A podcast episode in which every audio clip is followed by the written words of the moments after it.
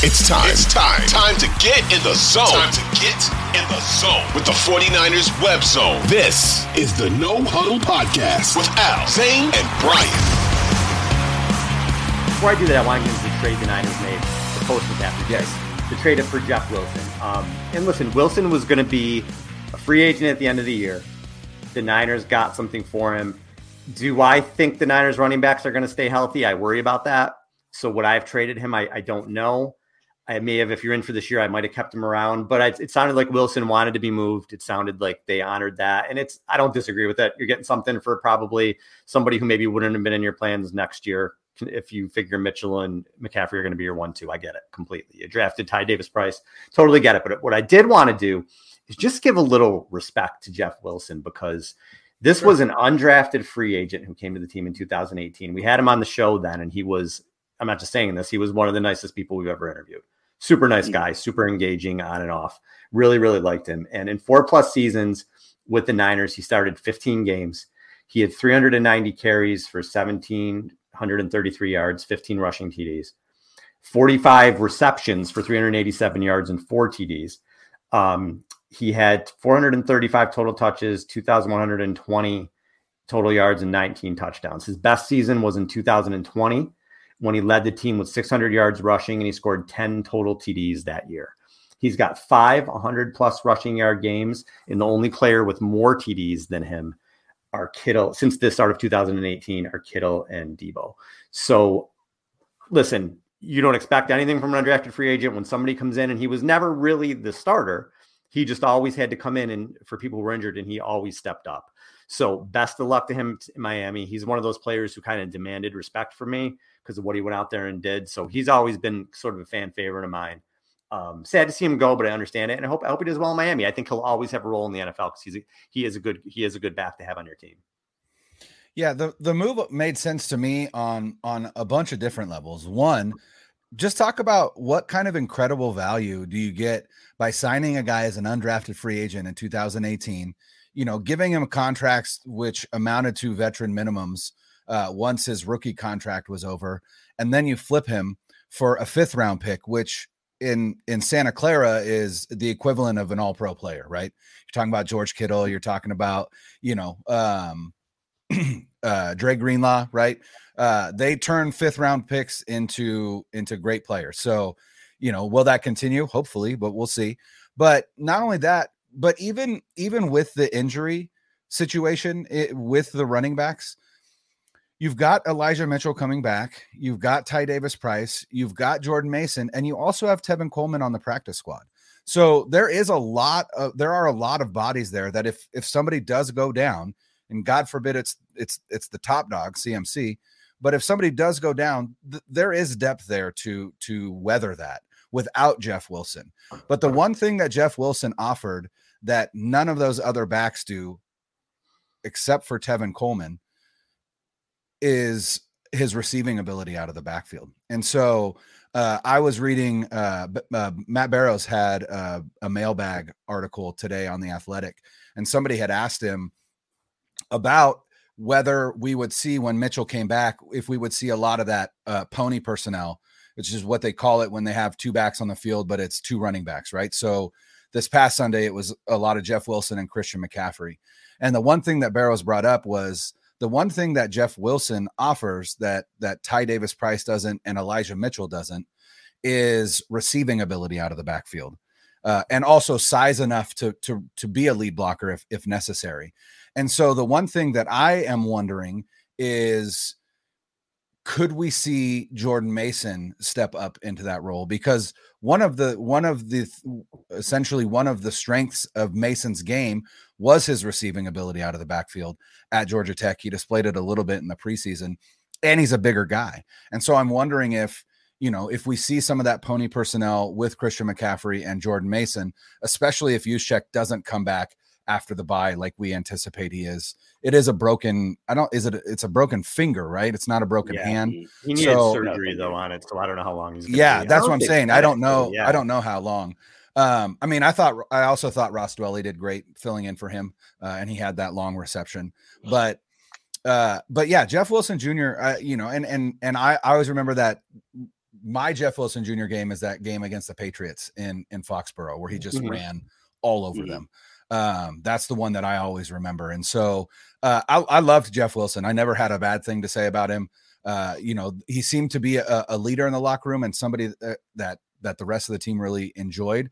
And then I always I always loved that idea of him going to that dark place right before before games. You know, you you just said he was one of the nicest guys you've ever interviewed and yet on the field you know he turns into a madman and so uh yeah big respect and and glad that he's going somewhere where i think he's going to have uh an ability to make an impact uh and he's rejoining mike mcdaniel and raheem mostert so good for jeff Yeah, and I think that I, I kind of echo that same sentiment about Jeff Wilson Jr. Like he was one of my he was one of my favorite kind of unsung 49ers. And my Jeff Wilson moment is and it's it's kind of funny because like people will be like, well, you're talking about like a backup running back, but no, it's it's it's more so that because he was a team player. Like he wasn't expected to contribute at all, right? And he comes in Mhm. and it seemed like whenever they called his number, he was able to produce either a touchdown or a big play. Like for a while, like out the stat that you put out about Jeff Wilson um, being third in touchdowns, he was number one in touchdowns for two seasons, right? Mhm. While while Kittle and Deebo were still getting their feet underneath them, and he was he he had the most touchdowns on the team for a couple of seasons there, and it seemed like every time he touched the ball, it was it was near the goal line. He was able to get in. Uh, my Jeff Wilson moment is is that Arizona game in 2019 when the Niners came back from I, I believe it was 16 down. They were they were losing 16 nothing. Came all the way back, and uh, almost as time was expiring, with a, with less than 30 seconds left, he hit that angle route. Jimmy hit him. Didn't even see him. Like that, the, there was a an NFL Films thing later on where Jimmy was mic'd up and he was like, "I didn't even see you. I threw it to a spot and hoped that you were there." He was in the right spot and was able to come in uh, to the end zone untouched, and it was a huge win for the team at the time. Um, and he just seemed to always have a nose for the end zone. And I, for one, couldn't think of a better place for him to go than Miami with Mike McDaniel over there, former offensive coordinator. It's like the Breida was over there for a little bit too, right? So it's like a it's like an old Niners reunion with with Mostert currently there, Jeff Wilson currently there. Breida was there in the past, so they, they like to take the running backs and become the South Beach 49ers. But it, his contributions, like he was a hard runner. I still to this day I believe that during the Super Bowl they should have featured him more. And the reason why is because yards were hard to come by with the running game. He was a tough runner, could catch the ball out of the backfield, and I and I really thought that that was the advantage that they had against the Chiefs in the Super Bowl was that the Chiefs linebackers couldn't cover, and I just thought it would be angle routes and dump off to Jeff Wilson all day, and they just you know obviously we know how that went down, but the the thought about Elijah Mitchell as a pass catcher, so you know I feel like he if if we were to compare what Mostert was as a pass catcher and what Elijah Mitchell is as a pass catcher, I would say that like you know in terms of hierarchy of pass catching of 49ers running backs. Jeff Wilson obviously would be near the top if you if you take away CMC, right? Because he's only been here for a couple weeks. Wilson would have been at the top. Then I would rank Mitchell below him, and then Mostert below him. Uh, Mitchell had 20 targets last year. He caught 19 of them, right? So he's a pretty sure-handed player when he has the ball in his hands, catching the ball. It's just that I don't know if they can feature him the same way that they feature Jeff Wilson out of the backfield catching the ball. Do they need to now with Christian McCaffrey at this point? I don't think so. But to me, my dream is just to have just so much speed on the field where you have Christian McCaffrey and Elijah Mitchell on the field at the same time. Now it's like, well, what do you do with that, right? You've got a guy that can. Both of the those guys are home run hitters. So to me, like as much as I hate to see Jeff Wilson go, like that idea of Mitchell and McCaffrey on the field at the same time is just so intriguing to me, and it's just going to be such a matchup nightmare for opposing defensive coordinators. So you mentioned I'm on team never pay running back, and typically I am. Um, as special as they can be, you see what Breece Hall was doing for the Jets, and then he, you know, he tears his ACL. Running backs just running backs just get hurt. McCaffrey's had his injury issues too, but the NFL is going in a different direction, and it seems like now the teams that are at least even somewhat ready to compete, these draft picks aren't as valuable as they used to be, and everybody is trading them now for stars, and I'm all about that. In the offseason, Lynch did an interview and he talked about how maybe this they had to take their foot off the gas right now, and I really didn't like that because I thought they were close to winning, even with the young quarterback at the time. And the and the other teams were loading up. The Bills, the well, Denver tried to, the Chargers have tried to, and the Rams had success with that. That's what teams were doing. They were loading up.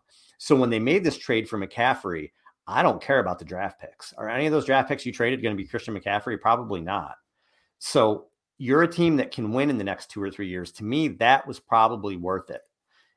you're probably only gonna have two or three years of McCaffrey, really, at you know this type of level, and that's fine. That's what you traded for. You're trying to win now. You're not rebuilding and like, oh, can he help us for the next six years? No, you want a championship the next two or three years. So I love the trade. I still do. I think it injected life into the team.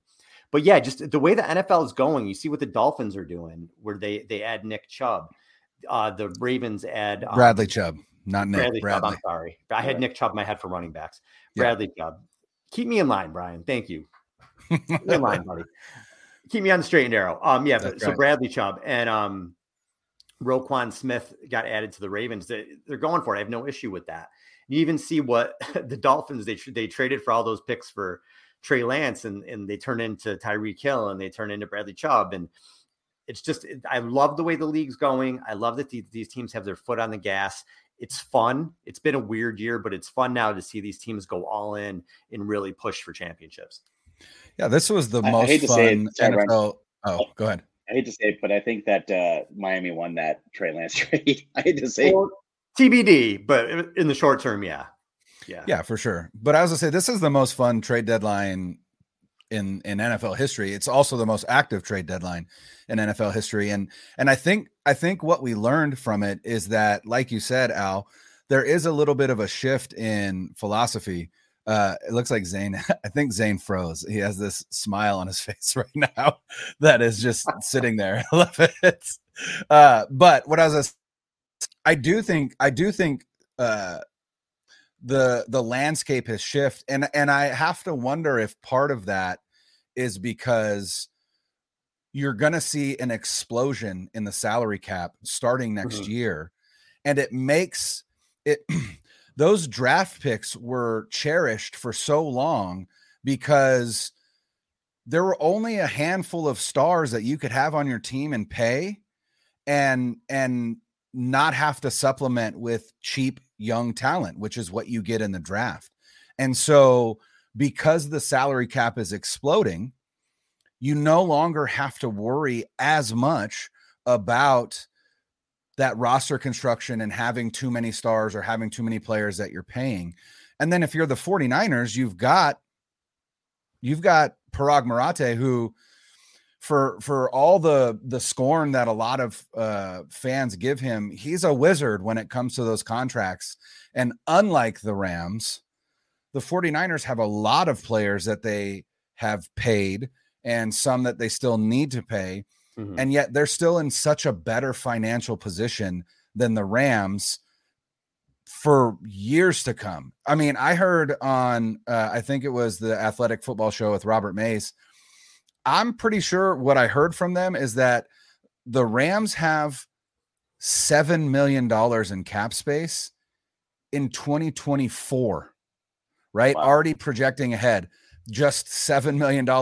And we're talking about a cap that is jumping by as much as I think by 2024, I think it's going to be like almost 30% of what it is from, from, uh, now, right? 30% more. So just the fact that that the 49ers are in that position and in the position to send those picks that they did to bring Christian McCaffrey in and be able to absorb that contract even next year, right? Because that contract is not cheap. It's it's 36 million over the next 3 years, only one of which is guaranteed.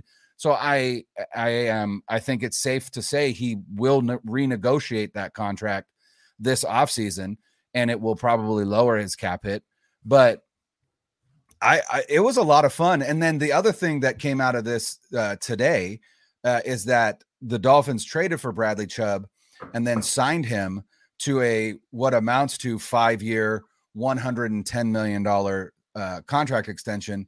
Sixty eight point three million of it is guaranteed, so an annual average value of twenty two million dollars. And I know I tweeted out today it kind of gives you a, an even better idea about what Nick Bosa's contract is going to look like. Because Bradley Chubb came into the league a year prior to Bosa, and he has seven less sacks and just way less production than Bosa did, on top of being more injured than Bosa has been, right? Bosa has missed the 2020 season because of that knee injury, but that's been it. Um, and and so I have to think Bosa seeing 80 plus million guaranteed, and I, I think he's going to crack 30 million in annual average value. uh, yeah. which is crazy to think, but that's also one of the advantages of having a rookie quarterback on a rookie quarterback yeah. contract. We have a mailbag question about Bosa, so we'll get into that a little more. Okay. Um, Zane, did you have any comments on the the way the NFL is going here? Um, I I like going. So here's the thing: there's a balance between going all in and being prudent with the cap, and I feel like when you understand that you're you have a, a right team and an open window, that's obviously the time to go in, right? But like a lot of teams, they're they're still scared of sacrificing the future for that, and they don't make those trades. And you can argue that the Niners, you know, in the past, in the Harbaugh years, they never really addressed the wide receiver position outside of Crabtree. But I mean, they had chances to add guys to championship rosters. Like also, uh, as an aside, do you guys remember the the wide receivers that they trotted out for the the 2011 championship game? It was Crabtree, Brett Swain, Brett Swain, and Joe Hastings. Like that was that was the group you were trotting out for a championship game for a chance to go to the Super Bowl, which is why I never thought they would they would have beaten Brady in the Super Bowl, anyways, because you're not winning with that offense. So, anyways, as an aside, so I think that you know I'm glad to see them making those moves, and this team has been aggressive, right? Like despite what people say, they have been aggressive. They have made trades. They have made those like win now moves, right? Trent Williams was another one, right? That was mm-hmm. like you you trade for a Hall of Fame left tackle, and you paid him too. So I think that it's not just they don't just rent guys, right? We look at the Emmanuel Sanders trade and we're like, oh well, you know, they didn't re-sign him, so whatever. But the point the point is not that they didn't re-sign. The point is that they they made that trade and he immediately paid off and they made a run with him, right? The fact that they didn't close the deal, I mean, like that goes beyond, you know, trading for a wide receiver, right? That was that was beyond that Emmanuel Sanders trade. They they lost for factors other than because of factors other than that. So I love that that the NFL is moving towards this. It makes it more exciting. It adds more parity. It forces teams to pay their players, which is great because we want to see our teams hold on to our favorite players. And it kind of adds a, an element of randomness to the league, which when the Niners aren't playing, and that's awesome. I, I love randomness. When the Niners play, obviously I want to bank on them winning, but it, it, it does add this this new aspect to the league, which is really, really fun. Scared money don't make money. Yep. So getting into some of these questions, we had to move to mailbag mailbag portion of the show, but somebody left put a message in the in the comments that I thought was a good one to start this off. If Trey Lance becomes Jalen Hurts, do the 49ers win the trade? So I don't know. I don't know that Miami has lost the trade in any no matter what happens. I think Miami has has done good in this trade that they've ended up with Chubb and Hill and they're winning. And but can the Niners also win the trade? And yeah, that that's what you're looking for is just for for Lance to become just a franchise guy, which it looks like Hurts is going to become. And obviously, Super Bowl is the goal. But Super Bowl, listen, not everybody's going to win a Super Bowl. You just want the Niners to, to be in the dance and have a chance every year and have Lance to be a guy that you could build around. And if that happens, I think I think you could say they both have won the trade based on what the early returns for Miami and what Lance would be. But Lance is one big TBD to me right now. Yep. Agreed.